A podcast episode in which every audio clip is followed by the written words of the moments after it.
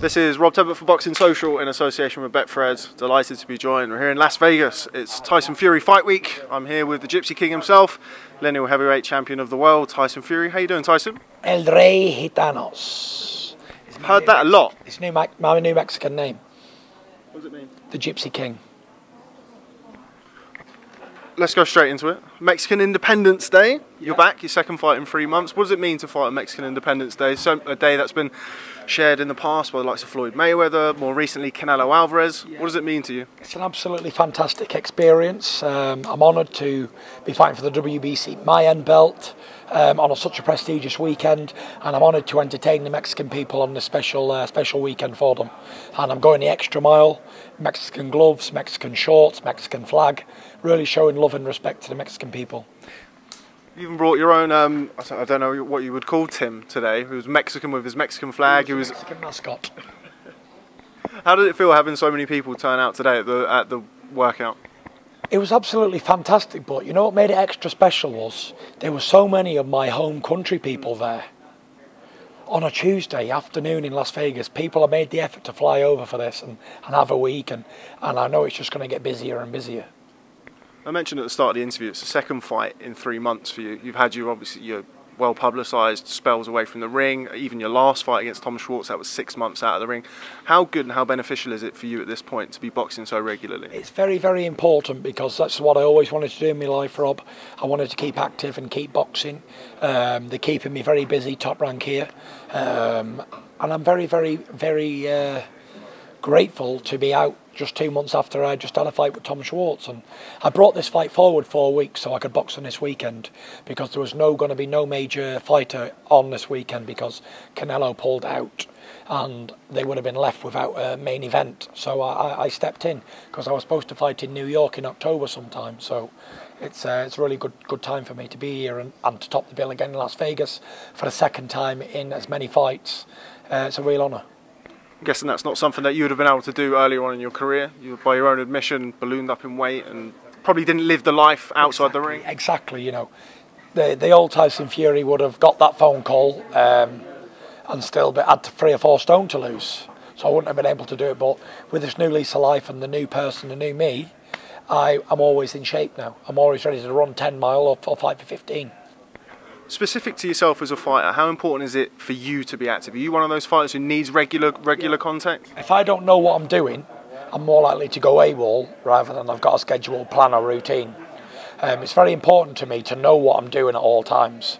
Even if I go in the gym sometimes and, and they don't tell me what I'm doing, I'll be in a bad mood because I don't know what I'm doing. I need to know.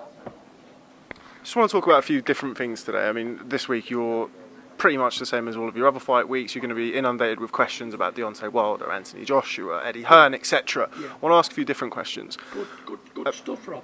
Thank you very much. Thank you very much. You work with Emanuel Steward, um, somebody who trained some great heavyweights throughout the years, yeah. Lennox Lewis, Vladimir Klitschko to name but a couple. What was that experience like for you? Phenomenal. The late great Emanuel Steward was an amazing trainer. And he wasn't just a boxing trainer. He was a boxing teacher. He was a real teacher of sweet science, and it's something that we don't see a lot of today. He could really sit down and talk to you and explain why you're doing something, not just hit the pads, bam, bam, bam, bam, bam, bam do a million press ups and a million backgrounds. He was more talking, working on balance, working on effective movements. He was a real, I only spent three weeks with him in Detroit and another couple of weeks with him in Austria, and then he was so busy and he had so much commitment we couldn't work together because I had a wife and kids at home. I couldn't travel around the world like a like a schoolboy. I had to be a man and, and um, step up to the plate and responsibilities and bills to pay. So I had to fight in England and train in England. How did that come to pass? How did Tyson Fury find himself in Detroit working with Emanuel Steward? I jumped on a plane from Manchester Airport. It was that long ago. There was no iPhones and stuff, so I went to a travel agent and booked a ticket there. And I jumped on a plane and I went to Detroit. Got there and I jumped in a taxi and said, Can you take me to the Kronk gym, please? Took me to a gym, it was no longer the Kronk gym. Didn't have a number, didn't have a, an address, nothing. So he found out where it was, took me to this new gym. And I went in and I said, Is Emanuel Steward here? And he said, Who are you? I said, I'm Tyson Fury, I'm the next heavyweight champion of the world. Everybody looked at me. I was the only person in that gym. I was the only white guy in the gym. So they looked at me like I was like, this is easy me. Everybody wanted to kill me. So they took me to Emanuel. He took me to his house, put me in the bedroom next door to him, um, and we worked every day together for the next three weeks. We had times together of singing and dancing and going to the to uh, shops and stuff, restaurants, and then we had times in the gym, and it was very educational time. I even got Emanuel to the local church a couple of times while I was there, which was very good for me as well. The reason I asked that, I spoke to Andy Lee, uh, funnily enough, in Wilder Fury Fight Week in LA, and we were speaking about his time, and obviously he spent a number of years with Emanuel Steward. He said to me that a day doesn't go by where he doesn't do something that Emanuel Steward taught him, whether it is the way he does his washing, the way he throws a jab. Is there anything that stuck with you specifically from your time with Emanuel Steward, even though it was a, a short time? Well, I didn't spend that much time with him for him to rub off on me like that. But the one thing I do remember Emanuel Steward always said was, I have confidence second to none. He said, My confidence is along with the types of Muhammad Ali, Oscar De La Hoya, Prince Naseem Hamed, um, on a high, high level, and someone who believes in himself as much as I do even at that time, youngster, I'll never ever forget to be confident in my own ability. So I'll remember that forever. There's of course that famous clip where he says that yourself and uh, he also mentions Deontay Wilder as the two kind of big men who will go on after Vladimir Klitschko. How does that make? 11, yeah. yeah, how does that make you feel now looking back? Does it bring a smile to your face? It was a great prophecy, and it was a prophecy that came true on both of our behalves. We both became world champions of a new era. But what what a knowledge of a, of an old fella to see two young boxers with so many flaws and so much inexperience, and say they're the leading two to become world champions. And at the time, there must have been 20 promising heavyweight stars all over Europe and the world. We were the only two that made it to the top. I mentioned Andy Lee. Um, another thing that he said in that interview, Andy Lee is obviously also from a traveller background. He said that fighting is something that is ingrained in him or was ingrained in him from a very young age. I asked you this question the last time I was in Vegas and you told me about your first amateur fight, but I would like to know your first experience of fighting in general, if you can remember it. It was probably with this fella here, Shane. We grew up fighting each other all the time. Um, and that was it. We, I got a lot of cousins and relatives in the old box, so we always used to spar and fight each other as kids. It was what we did. We played a lot of football, a lot of, games, and we were doing a lot of fighting as well. And um, it was something that come normal to us and natural it wasn't something that we were afraid to do. And to get in the ring and have a spar with somebody or go and have a boxing match, something we loved to do. Bare knuckle fights? Not me. Not you? Why not? Nothing. It's something I wasn't really interested in at all. And when you're six foot nine, to fight somebody on the street and you're a world heavyweight champion, you're either going to get one or two things: twenty year in prison for murder, or you're going to severely uh, hurt somebody but not when you were younger. Because I spoke to Billy Joe about this, um, spoke to Tom Little about this, and they obviously had their experiences when they were younger. Yeah, Anything when you were younger? Our, our, growing up was very different. How so? Because they grew up around around other travellers and on sites and stuff. Where I grew up in, in, in, a, in an area where there was no other travellers around. We were all on our own, we only had each other. And that was it. So unless you're going to uh, bare knuckle fight with your brother, then um, yeah, there was none of that. Speaking of that, the last thing you well, last time I was here. About it, it was a very sheltered um, growing up. How so? Because we only were around each other, around our family. And the thing was, was we always trained. None of us drunk or smoked or done drugs or anything. So it was a very clean, good bringing up when I think about it. Beautiful because when you're around peer pressure and you've got other influence from outside world, then it, it, you may be inclined to do the stuff that they do. But the only thing we ever did was draw boxing kits and spar and watch boxing videos and go to the car boot sale, try and find some more boxing tapes. Who did you watch? We watched over all of them. We used to go every weekend and go and try and find boxing videos, black and white tapes to all the greats, all of them, going back hundreds of years. Even the old fights with John L. Sullivan and Jim Jem and everybody anything that was recorded on tape, we probably watched somewhere along the line. Ray Robinson, Joe Louis, going back days, Marciano, um, all of them. Dempsey. Even then, were you kind of taking little bits and pieces from each one of them? actually a favourite of mine. Joe Walcott, Jersey Joe Walcott is somebody I always think of when I think of you. Jersey so Joe was a, was a was a he was a very skilled boxer. Hmm. And later on in his career, when he was really old, he fought Marciano, and he put Marciano down a few times. And Marciano stopped him in round 14, knocked him through the ropes, actually. On to One of my favourites is Gene Tunney, the Fighting Marine. the fighting Marine. Um, only ever lost one fight, and then redeemed himself and beat so many greats and retired on top. Lost to Harry Greb, right? Harry Greb, he fought Harry Greb five times. Drawed a few times, won one, lost one. Pittsburgh windmill. Is that his nickname? I, I'm not sure, I'm going to be lying if I try and guess. Harry Greb was an awesome fighter though. Awesome. Only had one eye towards the end of his career, didn't he, Harry Greb?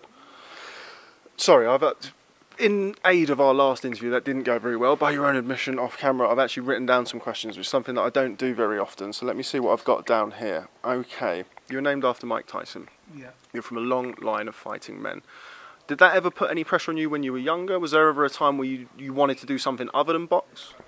No, I don't suppose there was. I wanted to be a singer for a long time. Thought I was a good singer, as you probably uh, have uh, noticed over the years. But that wasn't something I was serious about. I was only ever serious about boxing, nothing else.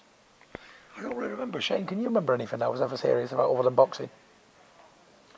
No. And did that come from, as I said, your dad fought professionally, your uncles? I I was brought up around it, and I, I don't know why I wanted to do it so much. You know, Shane boxed, Hughie boxed, most of my cousins boxed, dad boxed, everybody boxed, uncles.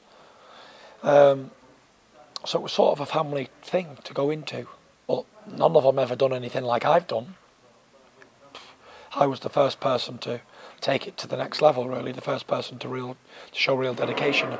I've got um, o- Jose Burton. He was British light heavyweight champion. He took it to a good good uh, level. And Andy Lee is my uh, cousin as well. He's uh, my third cousin actually. He won a world title. Um, yeah, so the new generation, the younger ones, about my age, have all gone to an elevated level, more more so than before ever ever before. How does that make you feel, having that kind of accolades and, and really spearheading that? You just mentioned the fact that your father, although he boxed professionally, didn't achieve or didn't come close to achieving what you've achieved. Does that give, fill you with pride? Pride is something that it doesn't fill me with. I don't look at what I've done in my life and think, oh, I'm very proud of that. I just, when you're the person who's doing it or done it, it's never really much exciting. But if you was looking from the outside on someone who was doing it, you'd think, oh my God, that's amazing. Just like the guy who goes and buys a new Ferrari and you think, wow, that's amazing. But if you ever are lucky enough or blessed enough to buy one yourself, then you realise it wasn't all that great. Not just Ferrari, any, any car or any, anything. I've mentioned your dad, having boxed professionally. I know he was a big influence on your, your career growing up and your career as a fighter now. How difficult is it to not have him around for the last few camps? This is the third fight in a row that you've boxed in America. How has that been for you? you know, I never had my dad around for most of my professional career because he was in jail. 2009, I think he went to jail, and he didn't come out until the Chisora fight. So yeah. So it was. Uh, I'm quite used to it, to be fair. But I'm going to try and get him in for the Wilder fight. I'm tr- we're trying everything in my power, and Bob Arum's power and Top Rank's power, to bring him into America. But you know, the laws are strict, so it's um, it's proving to be a hard work. The reason I ask that is because we've caught up with him a couple of times, particularly after your fights, and he is very, very proud of you and what you've achieved. Um, As he should be, as any father should be. which is kind of where I'm, I, I mean about do you not regret because obviously it's not your fault or but would it be better for you to to have had him over here in the last couple of times when camp does get hard Camp doesn't get hard. Camp's the same thing day in day out. Camp's something that I enjoy and I love doing. But listen, it'd be better if my dad could come over here, and it, it's sometimes it's better. But you know, what will be will be. We're not going to cry about it. It is what it is. We can't do anything about it, and we're trying our best. So yeah, moving on. moving on you won the world heavyweight title you beat Vladimir Klitschko um, by all intents and purposes you beat Deontay Wilder didn't get the decision what's left for you to achieve in boxing Nothing. If I told you what I'd won and what, what things I, I'd won in my career, then you'd understand there's nothing left. I won two English titles, an Irish title, two British titles, two Commonwealth titles, WBO International, WBO Intercontinental, WBO Super, IBO World title, IBF World title, WBA Super World title, should have won a WBC title, um, Ring Magazine Fighter of the Year, Ring Magazine Comeback of the Year, Ring Magazine Round of the Year, Ring Magazine Upset of the Year, and now I'm going to win the WBC Maya belt as well. Um, European. oh, I won the European belt too. Commonwealth. I said all that, yeah. So I've won basically every belt along the way and every prestigious award. Ring Magazine number one fighter today in the heavyweight division. I don't think there's much more I can achieve. Nothing. So why box? I box because I love the sport.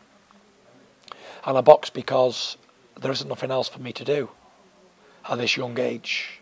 And I have no real interest in anything else. I don't need the money. I don't need the money. I don't need to be in training camp for 10 weeks, grinding up and down, running down the road, doing things I was doing 20 years ago. But it, it brings me happiness, and I do want happiness in my life, and, and the fight game brings me happiness, and my wife knows it brings me happiness, my family can see it brings me happiness. So that's why I do it. I don't do it for a belt or, or a victory. I don't do it for the money even. I do it because it's what I was born and raised to do. And I'm just fulfilling a prophecy and I'm fulfilling a dream and I'm fulfilling destiny. When you do eventually hang up your gloves, how would you like to be remembered in boxing? No interest. None. When you're done, you're done. You're just another bare bum in the shower. That's it. No matter if you retire with 100 fights unbeaten, you're just another bare bum who was washed up and has been. That's it. Nothing more, nothing less. Easy come, easy go, easy on the radio. Is that not a bit cynical to look at it like that, given how much you, how much you've put into the sport and how I much know, you love when the sport? finished, you're finished. Doesn't matter. When you're done, you're not relevant anymore. No one's interested in a former champion or, a, or has been a champion. People are interested in, in active current world champions or active current entertainers. People are not really too bothered about former stuff. When you when you are there, enjoy your five minutes in the sun or ten years in the sun, but don't groan about it when it's finished. Let somebody else have their time. And don't slate active champions when you're retired because you look foolish doing it. And it looks like you're jealous. Are you talking about anyone in particular? No, no one in particular. okay. Tyson Fury, thanks very much for speaking to Boxing Social. Uh, look forward to seeing you in action this weekend against Otto Wallin. The pleasure was mine, and thank you very much for the interesting questions. Thanks.